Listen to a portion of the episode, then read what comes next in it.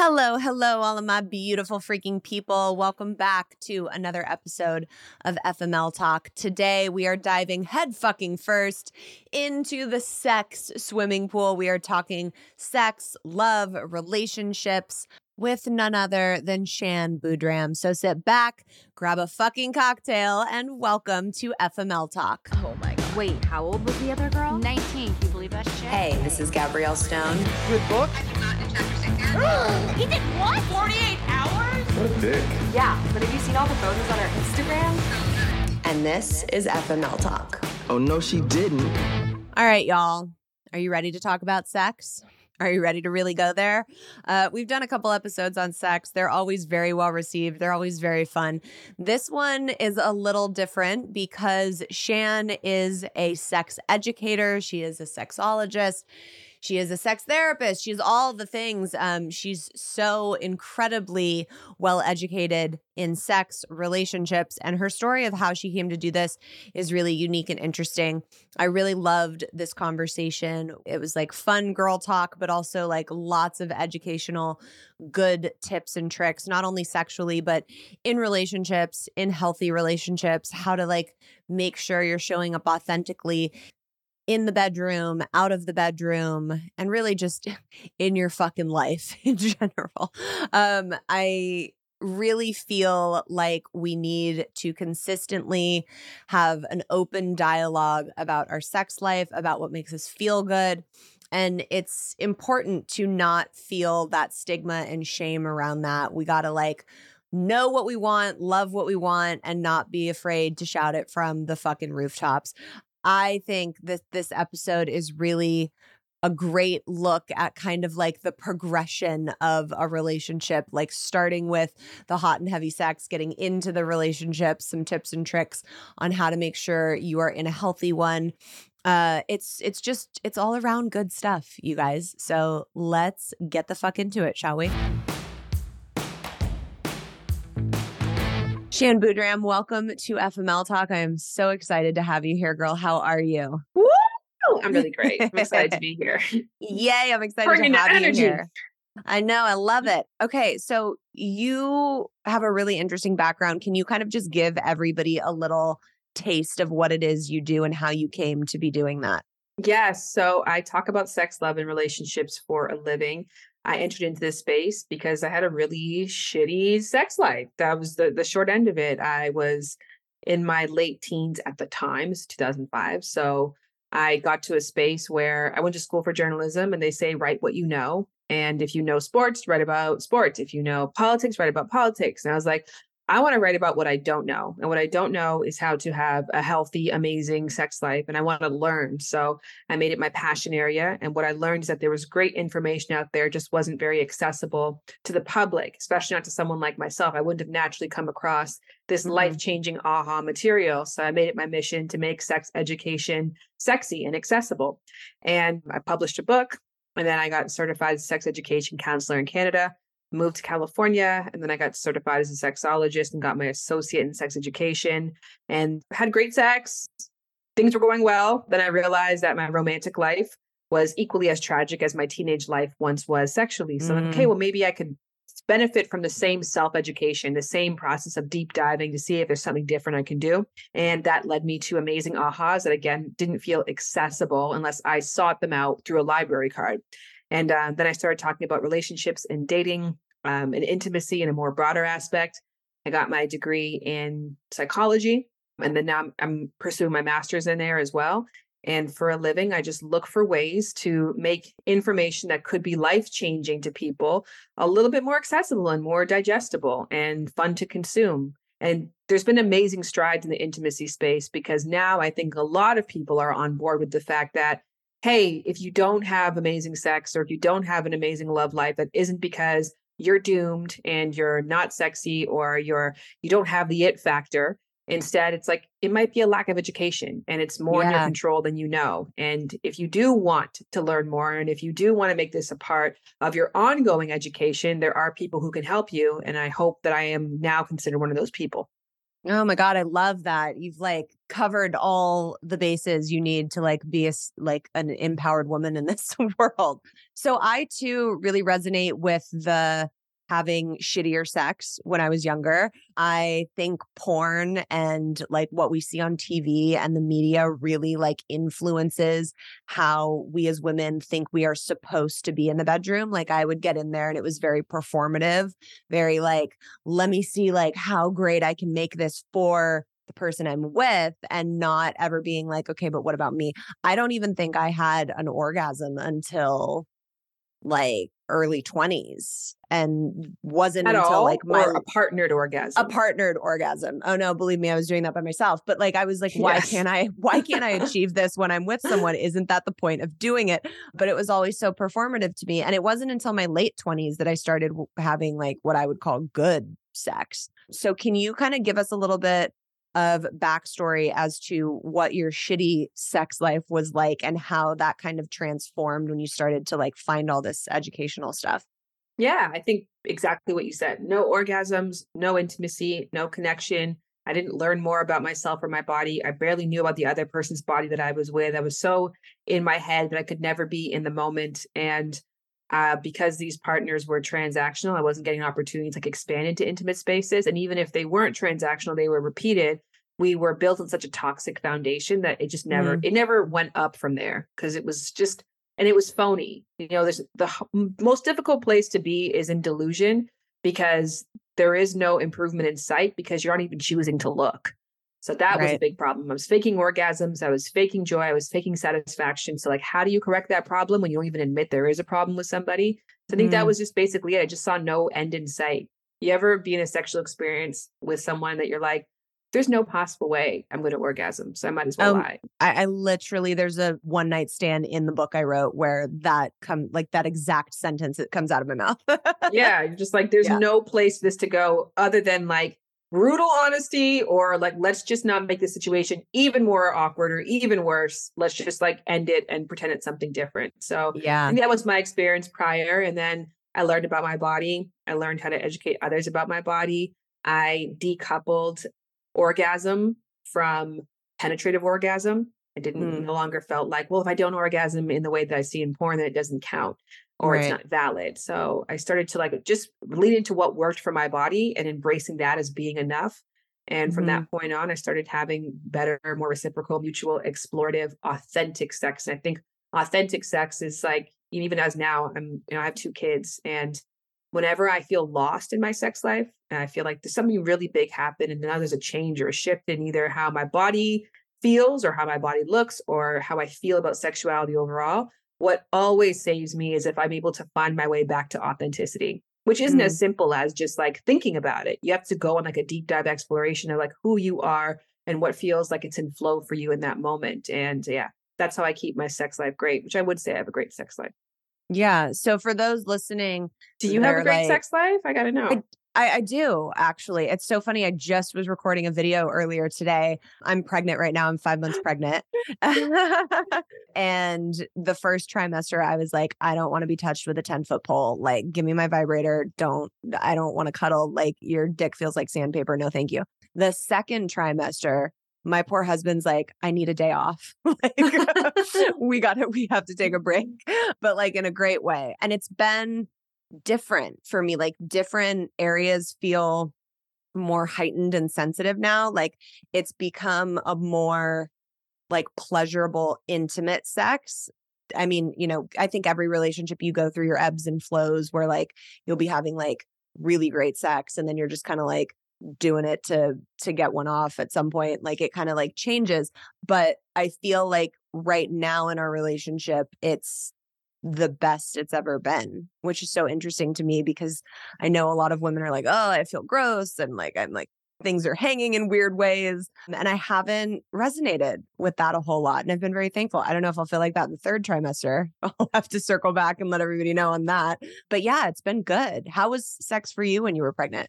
Yeah, I had uh, the first pregnancy, similar experience to you, both times. I'm assuming you had like a not positive first trimester, nauseous. Um, or- it wasn't like terrible, but like it was food aversions, a little bit of nausea, and just like not feeling super, like very tired. Yes, yes. So I had the same experience with both pregnancies, but in my first pregnancy, I had what you had where the turnaround happened. And, you know, you have an increase in blood flow that's happening and that an increase in blood flow means things are puffier and more sensitive and so more receptive to touch and your nerve endings are a little bit more raw so it's many people's experiences that their orgasms become very different i never had like an a spot orgasm or like really any like additional vaginal sensitivities. Like even the G spot was kind of meh for me. But after Mhm. pregnancy, that completely changed. And I think up until now, even I Mm. still have the benefits. My parts, some people have a desensitization. I was more sensitized as a result of, you know, giving my body in this way. So I had a similar experience to you. But my second pregnancy, I definitely like had no sex drive throughout the entire thing, start to oh, finish Oh wow.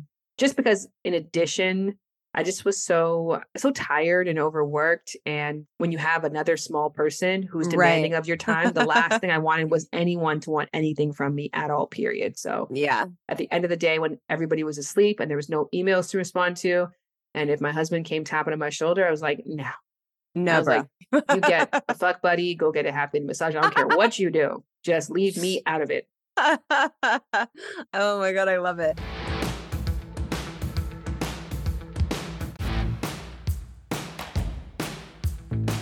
You said something interesting earlier that was needing to reconnect and have sex in a more authentic way. For people that kind of like piqued their interest when they heard that, can you give some examples of how you can do that? Because I think it's such an interesting idea and thing to say that that's something that would be great for us to do. But I don't know if people necessarily know how to do it. Yeah, and I agree. I think it's a very rare thing to come across. My uh, husband, who's like sitting right there, you can see. It. I know. I, I can see. I'm like, I love that they, they're always just one door away, like talking Just about one their door sex away. life too. uh, we started out as uh, fuck buddies, and at the time that we did that, I was auditioning people for that role. Like I was specifically looking at some people are looking for a long term partner. I was like looking for a fuck buddy, so I would just put on Beyonce, wear a sports bra, invite dudes over, make out with them. Like, is there a flow or is there not a flow? and the reason why he became my like winner winner chicken dinner like there's something with him is he was so authentic like i really felt like he was there and so i give this story it's graphic but not graphic he was fingering it's me. Wait, wait, we love graphic. okay great so he was fingering me and i looked at his face and it was like a painter who was listening to the canvas right? Like not a Mm, painter who came and was like, I'm drawing a dog today. It was a painter who was like, what is this canvas saying that it wants me to do? And like, mm, let the art speak to me. And then as I'm making the art, I'm responding to it. Like, okay, I'm, I'm going to put red. Okay, I put the red there. What would really complement it? The way that I stroked it. Like, and that's what authenticity is. It is spontaneous. It is unplanned. It is responsive. It's sensual. Right. Like I am Mm. listening to my sense, senses and allowing those to guide and inform what I feel right now and what I'm going to do next. And whenever people say to me, like, I want to spice things up in the bedroom, it's like if you just showed up authentically, it's going to be different every single time. mm, right. It's like if you are an intuitive cooker versus like ingredients based cooker, right? Like if you have a formula for how you make grandma's apple pie every single time, like there's something tried, tested, and true about that where there's a space for that. But ultimately, like when you can allow a little bit of nuance to things, and if you learn something new, you try it in the moment or you respond differently, or you know, just Mhm. experimentation really comes from like authentic curiosity and presence and wanting to be there and also wanting to know how your partner is feeling. So Yeah. I think that that's something that was kind of baked into our sexual relationship from the beginning. And I attribute to a lot of our success, you know, years and years down the line. I love that. Okay, we have to talk about this because it's not super common, I would say, that fuck buddies end up in a relationship and then getting married and being super happy and successful. So, how the fuck did that work for you? Girl, I honestly wish it didn't happen that way because it was such a great relationship and such an amazing example of like the possibilities that can happen when people are honest, create clear expectations and boundaries, and show up for each other ethically, even if it's not in a commitment. And I'm Mhm. like, I wished it stayed at just fuck buddies and friends with benefits because then I could be married to somebody else and tell you it's very possible to have an amazing sexual based relationship as a woman that goes no further, that is amazing as is. But it was just so great that it just kept going. I think that was more it. it just like, yeah, all the, all the ingredients, like we were very clear when we were in each dynamic that we existed in because we uh, progressed, I think, very like sequentially. Every Mhm. time that we progressed the relationship, we were really committed to being great at that. We weren't trying to push things along to a, a goal um, or force things inorganically. It was really just like, how do I show up for you given like how I feel and what I want today? And it just happened to align so often that next thing you knew, we were walking down the aisle. And so, right. Yeah. How did you have the conversation of, okay, we've been in this fuck buddy situation for however long and who wanted something more first and how did you approach that? Because so many of my listeners will always be like, I'm in a fucking situationship. I don't know what to do. Like, how do I get out of it and be like, oh, actually, like I want a relationship? How do I approach that conversation? So who was it that came to the table first and was like, hey, yeah, I think in general, if you are in a dynamic that you don't like, get out. Like that's it, right? And I was having this conversation yesterday how there's a very big difference between ultimatums and limitations. And Hmm, so an ultimatum is either we're together or this is over. And a limitation is given the way that you want to show up for me intimately, I have to put boundaries and limitations on what I can offer you in order to feel comfortable about our exchange, right? So I think that the limitations element is really, really important. And there was just a lot of limits on our intimacy given when we were just fuck buddies. And we, I always say fuck buddies and friends with benefits are different because traditionally, as I said, I was looking for a sexual partner. I wasn't looking for a friend. So we weren't even Right. friends to begin with. But we just created very clear parameters around like, here's how we be successful in this given role. And when someone, it usually happened like this, like we're fuck buddies. And then one day he was like, I'm having a football party. Do you want to come? And I was like, ah, can I meet your friends? I got to bring a friend now. Like this feels like it's a breach of, you know, what our Right. you know, contract is. Am I ready for that? Am I comfortable with that? Okay, I'll give it a try. I'll go. I go and it's not weird. I'm like, okay, cool. Maybe now we can start engaging with each other more socially. Like, what does that look like? And so mhm. then we became friends. And then now we're friends for a while. And this feels really great. We have this even flow dynamic. And then all of a sudden it's like, hey, I'm going to an event. Do you want to come? Is this a date? Oh, how do I feel about a date with this person? Okay, we'll go on a date, see how we feel. Okay, this feels good. Now we're dating. So it was more like that and less Right. like, ah, how do I make my fuck buddy my husband? Right. I think if you get to that space, you're already a little bit in trouble. And it's time to renegotiate the boundaries and be clear about your feelings. Be honest about what you Yeah. want. I think a big part of relationships in general is not just like being with people who you like, but being with people who bring out the best in you. And if you're in dynamics where someone's getting over on you, it's just almost damn near impossible to be your best, most relaxed, authentic, cool self. And you have to protect that at all costs. Like, Yes. I got to like me in this dynamic. And if I feel like I'm getting the short end of the stick, how am I supposed to be relaxed, fluid, cool, and organic? Right, right, 100%. And I think so much in any relationship dynamic, whether that's a significant other or a family member or a fuck buddy, like whoever it is, the communication is so important and you setting those boundaries and being clear about what you want and speaking up for things that, you know, make you feel uncomfortable or if you're wanting something more. People can't read minds. And so many times, like we get caught in these relationships playing these fucking games that everybody was playing back in high school. And it's like, by the time you've like come to the end of that game, like they've fallen for a person that isn't even the authentic you. So where are you at that point? So what can you say for people that are in relationships that are, you know, used to playing those games and trying to play that cat and mouse bullshit? Like, let's like not text back for this amount of time. Like, what would you say to the people that are so used to doing that? There's some benefit to that. I'm not anti games because I think it's literally whatever allows you to show up cool, relaxed, and confident. Like that's a Mhm. big part of it. So, I mean, I have a hard time distinguishing between games and like strategy because, you know, Mm. strategy is important. When I was in a fuck buddy relationship, I had tons of strategies in place to ensure that I didn't over invest in somebody that I was trying logically to just look at sexually. So, Right. I never ever called him first, ever. I never text him first because I knew my brain would get caught up. If I text and didn't get a response, I would start to feel like, well, why isn't he responding to me? And then I would Mm. start trying to impress him. I didn't want that dynamic. So I played games, I guess, but the ultimate end goal wasn't to like trick the other person or to fool that person. It was to ensure that I still felt comfortable within the dynamic. And I didn't feel like, again, like I was at a loss. Right. So whatever you have to do, if you if your certain games or strategies are put in place to ensure that you can be better for the relationship. Like, I know that if I don't do this, if I date multiple people, I'm not doing that to try to make them jealous. I'm doing that so that I can continue to date them casually and not get too hyper obsessed with the fact that we're not advancing to more committed style because I know. I'm also playing the field. Like that's different to me.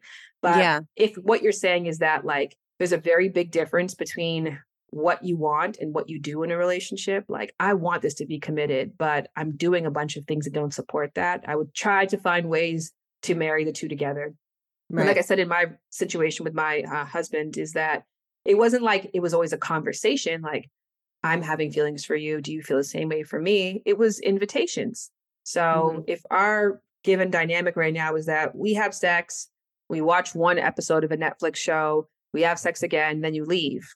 Maybe one time I'm like, do you want to go for dinner afterwards? Mhm. And then if they decline, okay, maybe they were busy that time. And then maybe I ask them again, they decline again. And I'm like, okay, maybe they're busy that time. Then maybe the third time I'm like, hey, I'm actually trying to make more intentional time for us to do things outside of my apartment. Like, what do you Mhm. think about that? And give them an opportunity to see, like, are they meeting you where you're at? And then Right. if you really feel like you're not clear, you can then go ahead and ask. But at that point, it's pretty obvious. They just want to fuck you and watch that one TV show and then go about their business. But yeah, you should try to find a way to start marrying the two together where it's like more of what I desire is like reflected in what we do. Mhm. And that's where I think limitations are very important too, because I think a lot of people make the mistake of like giving everything to somebody. And then because they think that the more they give, the more likely they will be to get what they want. And that doesn't really work that way. Like if I go to a Mhm. restaurant and they're like, we're offering sandwiches. I'm like, okay, how much sandwich costs? $7. If I give them $300, they're still going to give me a $7 sandwich, right? Like they're going to say, thanks for the tip. But we're still only offering $7 sandwiches. right. And I think a lot of people make that mistake in relationships. Mm, that's a really good analogy. And I and I think you're fucking spot on. I think a lot of people do that in a lot of their relationships.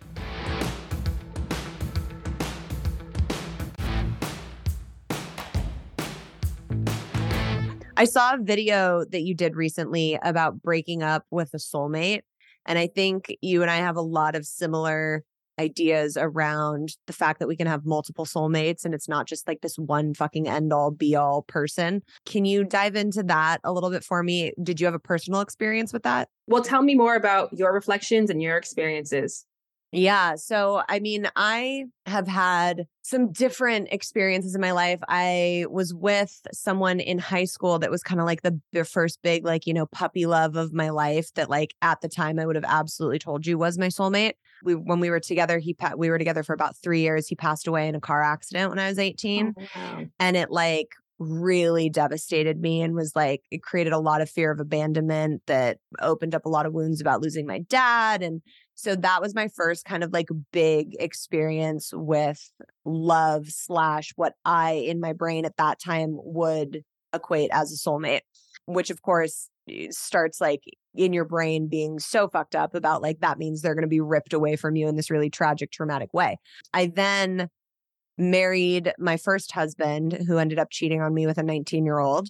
We ended up getting a divorce. And then the man that I met after, who I just felt like madly in love with, invited me on a month long trip to Europe, broke up with me before we were getting on a plane, and just like devastated my soul. And everybody that like reads the book is like, that was your soulmate, that was your twin Yes. flame, da da da da da. Uh, from all the healing that I've done since then, since that trip and that relationship, I really view him as like a karmic partner that came in to really like blow shit up in my life because it changed the entire trajectory of my life and my career. This like one relationship was the catalyst for that.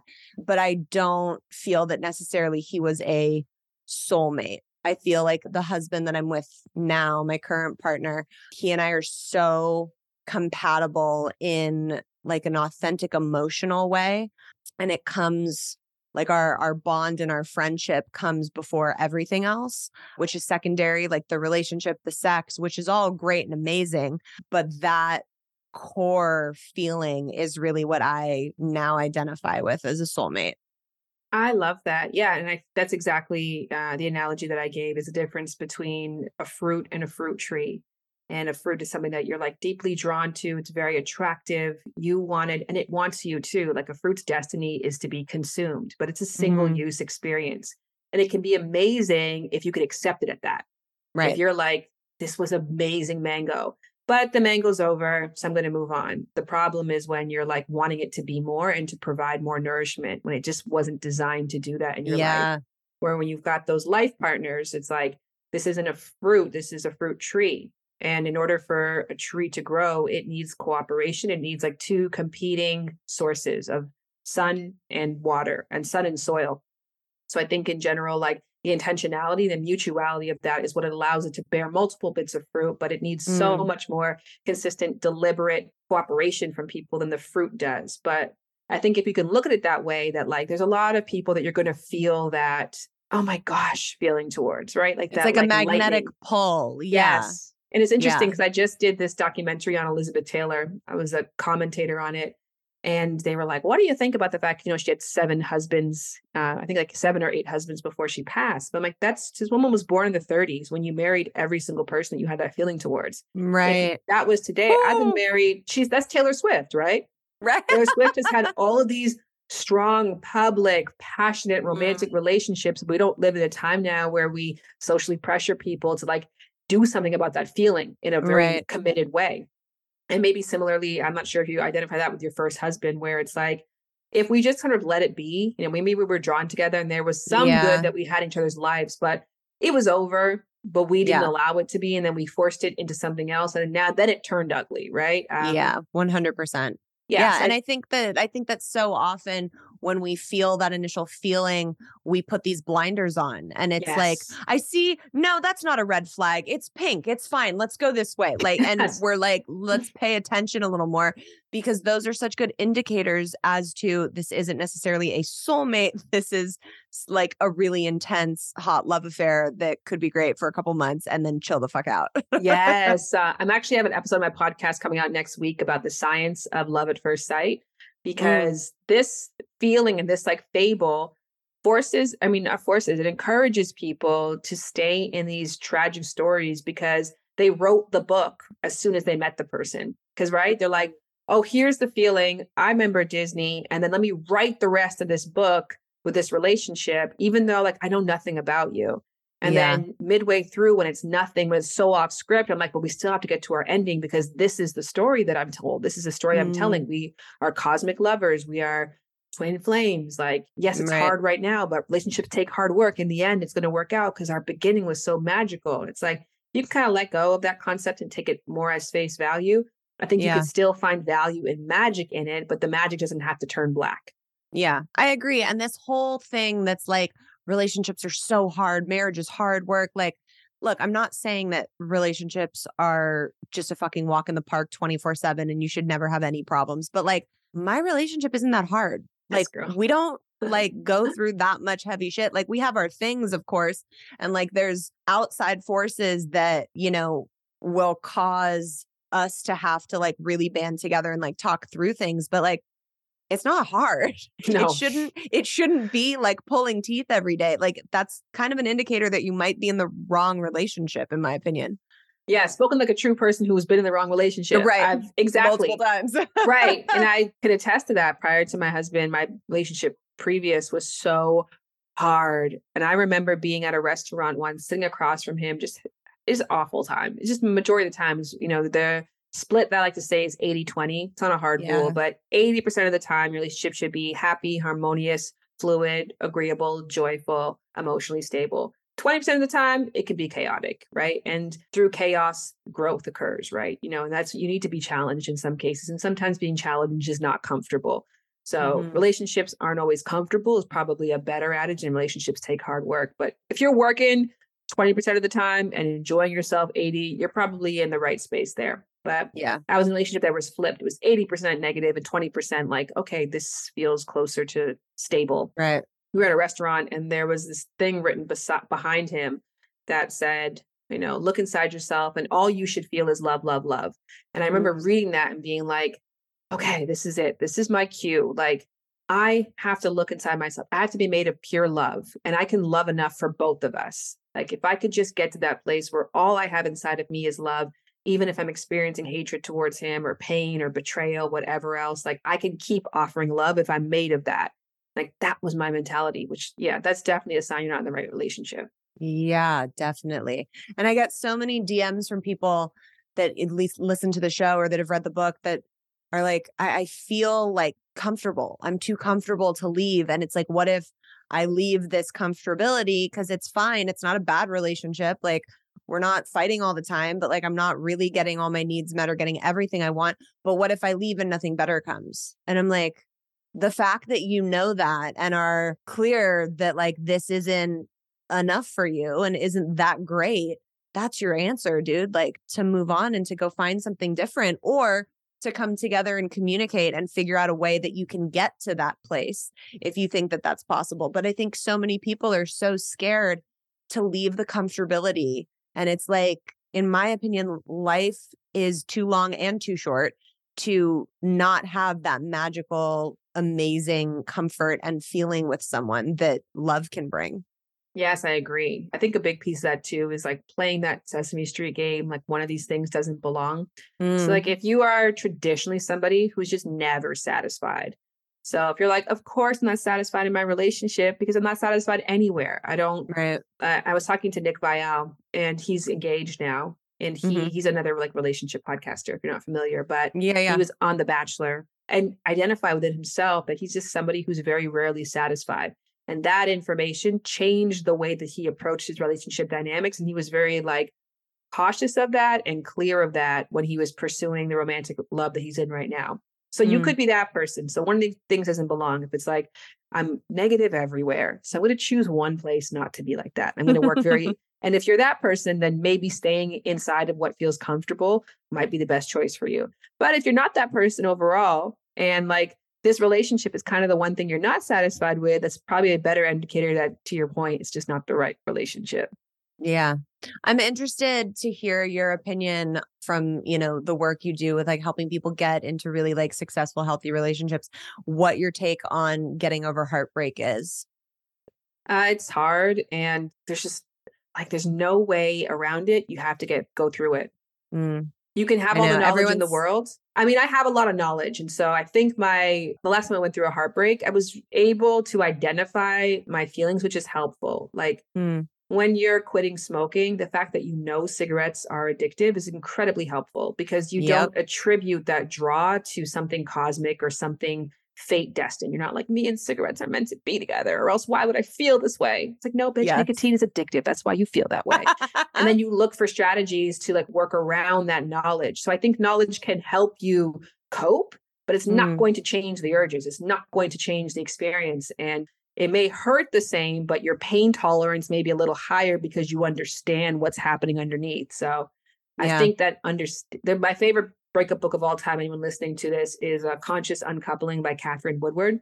Mm. I think she gives a really clear breakdown of like what's happening in the mind and the body for breakups and like strategies, not for getting through it faster per se, but getting through it more impactfully so that you come right. out on the other side better for it, no matter how bad the breakup was.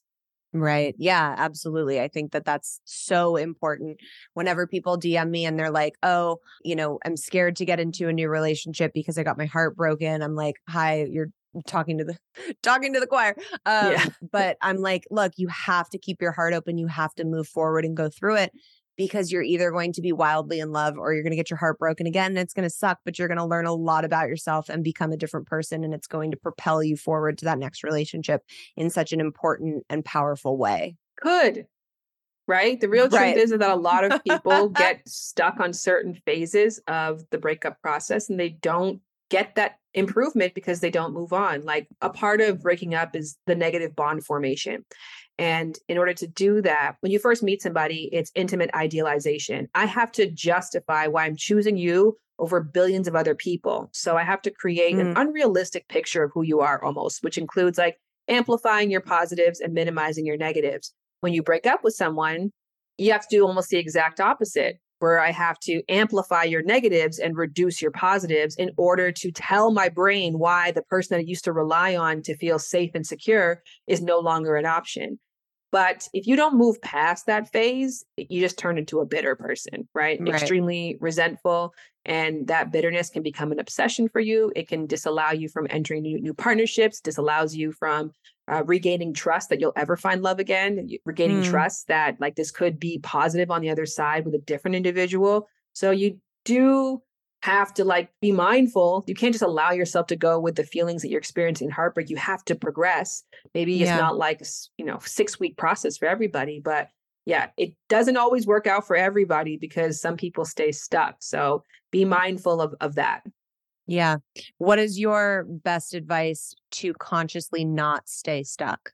have an idea of like ideal places to get to next, like based on the book, actually, the Katherine Woodward book. But after like the negative bond, you have to untangle the tungsten chain, like go through the processes of what actually went wrong. And so Mm, when doing that, you should develop a lot of empathy for the other person.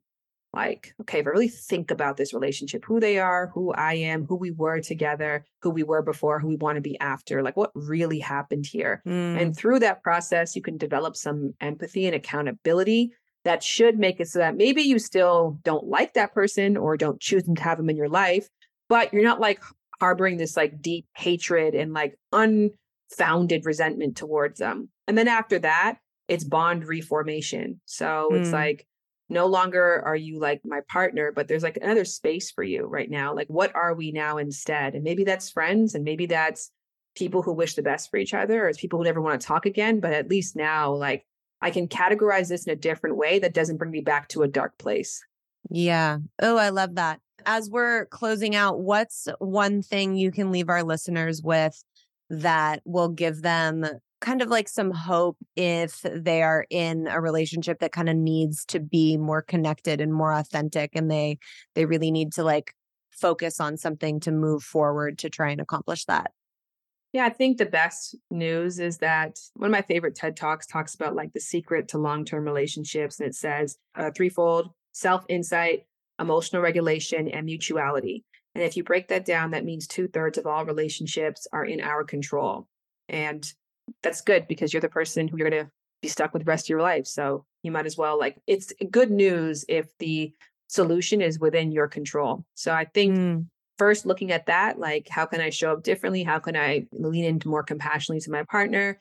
And then in doing that work and if you're like i'm working on me i'm checking my emotions i'm doing my best to be mindful of how i impact my partner but mutuality if they aren't doing that shit for you then like that's indicator that you're not in a in a partnership that's really going to ever go Yeah. anywhere. So start with you and then if you're like okay i've done all the me i can do and they're not meeting me where i'm at then that also allows you to sever the relationship a little bit more guilt free because you're like, I know I tried. right. Um, I put I know I did my part. Yeah. Yeah, absolutely. I love that so much. And let's do best uh, personal sex tip. Ooh, you go first. I would say really spend intimate time with yourself so that you know very well what you love and what makes you tick so that you can direct your partner and teach them how to do that for you in the bedroom. I'm gonna say because I wanted to think about that because I've been having really great sex of late, and I was like trying to reflect on like what it is, and unfortunately, it's the tip I already gave. Like it's the authenticity tip because the Mm. other day we were in this sexual position. I was like, what even is this position? Like, what is this? This isn't a book somewhere, but it was just because like the way that we were making out, the way that things happened, the next thing you know, it just like formed itself. Like each bit of art that we're making is making itself as we go along. And there's something so Mhm. fun about that. And it makes me want to be sexual with my partner because I'm like, what are we gonna make tonight? Right. Like it's that creativity, it's that kiddishness that you can bring to it when you're just showing up and being playful and not being my that's a big part of that too is releasing you know self-consciousness because you're like i can end up in any position and i can let this person see any part of my body or experience any part Right. of me and i can still be present for my pleasure and not be Mm. so focused on the performative aspect of things Yeah. And I love that you said kiddish and playful because I think so many times people get stuck in this mentality of like sex has to be serious and I have to be like this like great sex goddess. And it's like sometimes weird shit happens during sex and like you have to laugh. Like, yes and otherwise it's like super fucking awkward. So you have to be comfortable enough with yourself and with your partner to just like laugh and be in that authentic moment. I love that. Thank you so much. I appreciate the amplification. And yeah, it was a joy. Thank you for the work that you do. I think that you show up in such an important way. And I was on your page today. I'm like, this makes sense why you have the success Aw. that you do, just because you're willing to present a, st- a side of life that most people are so afraid to showcase. And it obviously worked Thank out you. beautifully for you, which provides inspiration. But even if people are not at that place yet where it's worked out, to know that you're not alone just means everything. Yeah, absolutely. Thanks, girl. I really appreciate that. Can you tell everybody where they can find you to get all of your great information and content that you put out there and where the podcast is? Yeah, I have a podcast. It's called Lovers and Friends. And like I said, my next week's episode is about love at first sight. But we're just interested in analyzing the intimate parts of life and trying to find jump off points for people to improve their own sex lives, and their own love and relationships through much of what you do through personal stories. Love that. And where can they find you on social media? I'm going to just leave at the podcast because I Oh, think okay. people forget and I want to overload their brain. You're very busy. So, Lovers Go and Friends podcast. podcast. That's You're or listen to a it. podcast right now, wherever you are. Just search that up and I'd love to have you. Love it. Awesome. Thank you for being here, girl. Thanks for having me. Bye.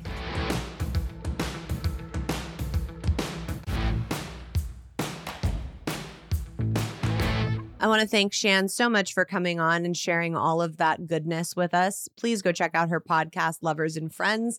I will be doing so myself. I hope you guys got a lot out of this episode today. I loved being able to have such an open forum about sex. I think it's so important that we continuously bring that to the forefront in a non shameful way. And we as women are able to talk about it and be empowered by it. I think for so long, women were so sexually suppressed and shamed, um, whether it was like slut shaming or just not being free in our own bodies. And I'm so excited to be living in a time where we get to take that shit back.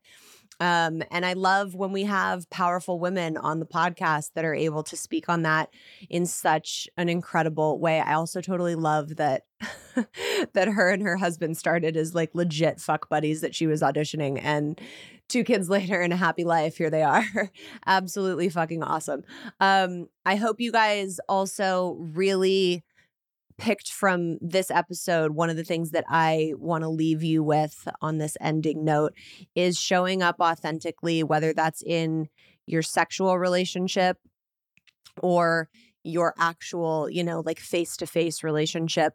And I really loved that analogy that she said about the fruit growing on the tree.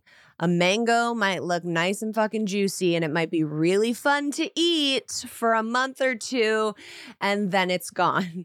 We don't want the mangoes in our lives, although they play their part. And like, thank you for being here. We appreciate it for the whatever part you served. Um, but we're looking for the fucking fruit trees, okay? Find the tays, find the unicorns, find the motherfucking fruit trees in your life. Show up authentically with those fruit trees. Are we even making any fucking sense anymore? I don't know. I love you guys. I'll see you next week. All right, FMLers, if you don't want to miss an episode, make sure to follow on your favorite podcast app. And if you're loving the show, drop us a five star rating and leave a review. You can keep up with me on Instagram at Gabrielle Stone or the podcast page at FML Talk Podcast. For all the merch and books signed personally by me, you can shop the FML line on eatprayfml.com. And as always, have a fucking self love cocktail on me. Cheers!